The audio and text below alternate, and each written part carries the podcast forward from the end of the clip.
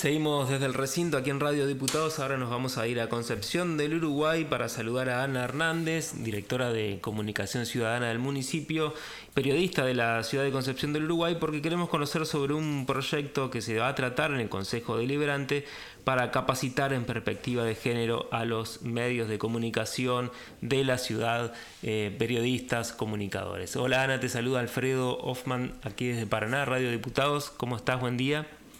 Muy buen día para todos, para todas, para todos. Eh, es un gusto estar comunicados con ustedes y sí, eh, quieren que les cuente un poquito de qué trata el proyecto. Dale, contanos porque nos resultó muy interesante e innovador también para nuestra provincia. Sí, bueno, el proyecto en realidad lo que trata es de, eh, se llama sensibilización, se eligió el título de sensibilización para justamente que los compañeros comunicadores y comunicadoras, periodistas, etcétera, no se sientan subestimados, digamos, a, la hora de que sientan que los vamos a ir a capacitar, pero sí ciertamente una sensibilización enmarcada en, en, la ley, sobre todo la ley Micaela. Somos la ciudad de donde nació Micaela García, lo cual eh, es, es muy importante. Y también obedece a que como somos ciudades pequeñas, vemos una cierta falencia en lo que tiene que ver con los medios, desde el lugar de, lo digo yo también como comunicadora, que somos construcción, hacemos construcción del sentido común, ¿no? Hacemos, estamos disputando ese sentido común y a la hora de nombrar y nombrarnos, no solo tiene perspectiva de género, el proyecto propone también la diversidad cultural y los derechos humanos. Claro. ¿no?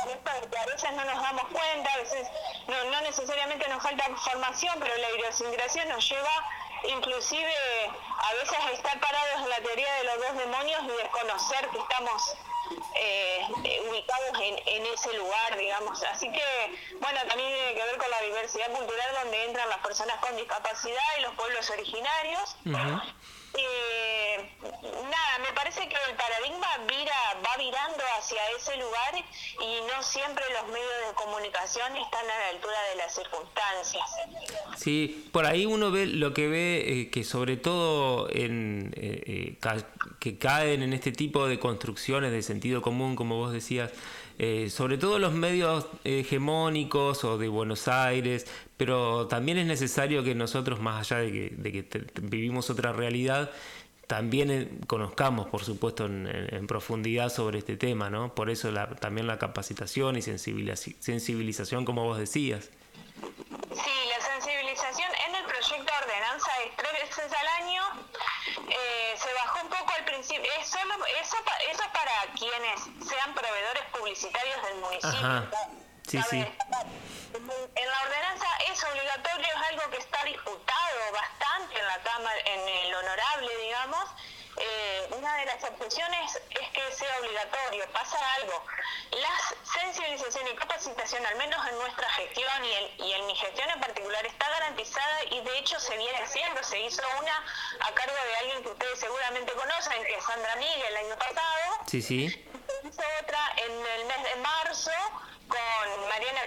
El tema es que los periodistas y las periodistas no siempre van. No, no, no, lo hicieron solamente los colectivos interesados en el tema. Entonces seguimos, seguimos hablando entre nosotras mismas y no se abre. Por eso es este proyecto de ordenanza, lo cual también, no les voy a decir, ha tenido mucha repercusión afuera de la ciudad, afuera de la provincia, pero no ha dejado de hacer un poco de ruido en el, en el círculo más pequeño de, de, los comunicadores porque no les gusta que sea obligatorio. El tema es que no es obligatorio, porque tampoco es obligatorio tener la pauta de la municipalidad. Es claro, es para los que tienen la pauta y no estamos habituados y habituadas a que el Estado exija algo a cambio de, de, otorgar esa publicidad estatal, que sí ocurre en otros, en otros países del mundo. Esto es muy habitual que uno tenga que cumplir por ciertas normas de convivencia para ser proveedor publicitario del, del Estado, de cualquiera de los Esto se hace en otros países. En Argentina, en este sentido, estamos bastante atrasados. Claro, y más allá de la pauta, ¿no es cierto? Está, existe la responsabilidad eh, social de cada comunicador y comunicadora también este, de, manejar estas herramientas, ¿no? de la responsabilidad de, pararnos en un lugar desde una perspectiva de género y de derechos humanos como servicio público que estamos brindando, además de... Claro, la comunicación como derecho humano, pero no siempre, no siempre, en, digo nuestro porque yo me siento parte, amén de que tengo una otra responsabilidad en este momento, otro rol en este momento hay parte del sector, pero no siempre se lo ve así ni nos paramos desde ese lugar. Muchas veces lo vemos a la comunicación como un negocio o como una manera de, inclusive de ejercer el poder. Claro, claro, claro. Bueno, eh, te quería preguntar si cómo, cómo ves el panorama de los medios de comunicación en tu ciudad actualmente sobre, sobre este tema de la perspectiva de género y derechos humanos y sobre la, eh, el espacio que ocupan las mujeres, ¿no? porque también se está debatiendo el tema de la paridad en los medios de comunicación este, y por ahí es una deuda pendiente. Sí, yo creo que es una deuda pendiente, que, que el tema también de no equidad no hay equidad, obviamente. De hecho, cuando eh, mirás una lista de proveedores publicitarios del municipio, la mayoría son varones, hay muy pocas mujeres, sobre todo porque no son cabeza de programa ni dueña de los medios de comunicación. Pero yo creo que también para hablar de equidad y de paridad en los medios habría que ir a algo más macro que, excede la perspectiva, aunque la perspectiva sería una consecuencia, que hay que hablar de la precariedad, ¿no? La precariedad laboral que tenemos en el sector, que también tiene que ver, se relaciona con la crisis que vienen sufriendo los medios de comunicación y que ya que, excede lo eventual, digo, tiene que ver con algo macro, tiene que ver con la crisis de que los medios de comunicación después terminan todos sobreviviendo solo con pautas oficiales. Y, no, o sea, también hay que debatir incluso cómo, cómo sustentar un medio de comunicación y ya entramos como en otros abanicos, pero no me gusta hablar solo de equidad porque en ciudades pequeñas exigirles equidad a radios que, que son de un periodista, o sea, son empresas que, empresitas que no son empresas, digamos, son, no sé, son microemprendimientos familiares. Claro, A veces un medio, te nombro un medio, por ejemplo, en Concepción de Uruguay, Babel Digital, obedece a un periodista, es un medio y es un periodista. Una persona, claro. Sí, sí. Por ahí la gente no conoce un poco estos entretilones, ¿no? De, de lo que está detrás de los medios, que, que son emprendimientos muchas veces a pulmón, ¿no?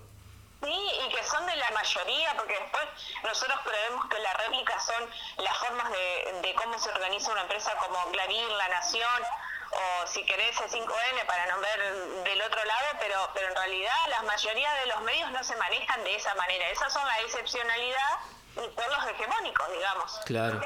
Eh, Ana, ¿esto se va a tratar esta semana en el Consejo? Mira, esto se aprobó en comisión, tiene positivo y se va a tratar este día jueves a las 7 de la tarde. Eh, y vos sabés lo loco también, que para ustedes que están en, en Paraná, es cómo se ha, se, ha, se ha politizado el proyecto y se ha viralizado. Eh, nada, nosotros como creadoras del proyecto siempre lo pensamos como eso, ¿no? Como un proyecto como tantos otros de, sensibilización, de capacitación. Pero la verdad es que ha tenido más repercusión de lo que creíamos. Yo supongo que tiene que ver porque toca lo de la pauta publicitaria, ¿no? Puede ser, pero también, eh, también aborda esto de, la, de, de, capacitar, como vos decías, que hay periodistas, eh, muchos, que no quieren que los capaciten, no, no quieren capacitarse, piensan que ya tienen las herramientas, los conocimientos suficientes, y bueno, y son un poco reacios a esto. También puede ser por eso. Ana, te agradecemos muchísimo el contacto, a disposición desde aquí, desde Radio Diputados. Abrazo para todas, para todos, para todos. Hasta luego. Chau, chau. Bueno, hablábamos con Ana Hernández, directora de Comunicación Ciudadana.